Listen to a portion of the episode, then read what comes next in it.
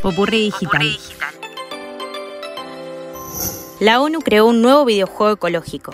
La Organización de las Naciones Unidas, a través de su programa para el medio ambiente, lanzará un nuevo videojuego. Lanzará un nuevo videojuego. Con Reset Earth buscan generar conciencia sobre la problemática que genera el agrandamiento de la capa de ozono.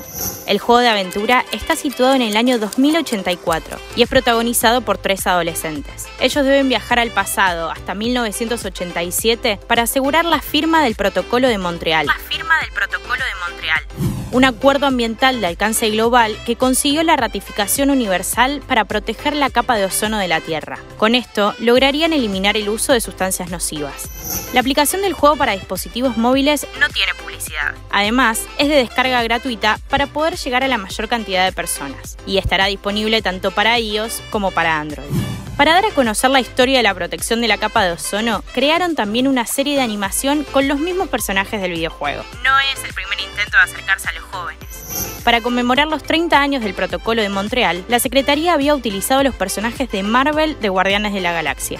Según los datos, y asumiendo el cumplimiento del protocolo, se requieren al menos 30 años más, 30 años más antes de que podamos esperar que la capa de ozono se haya recuperado por completo. Se espera que el agujero de ozono de la Antártida se cierre gradualmente y que la columna de ozono total de primavera vuelva a los valores de 1980 recién en la década de 2060. Recién en la década de 2060. El ozono en el hemisferio norte y en latitudes medias volverá a los valores de 1980 para la década de 2030. 2030. Y en latitudes medias del hemisferio sur volverá a los valores de 1980 a mediados de siglo.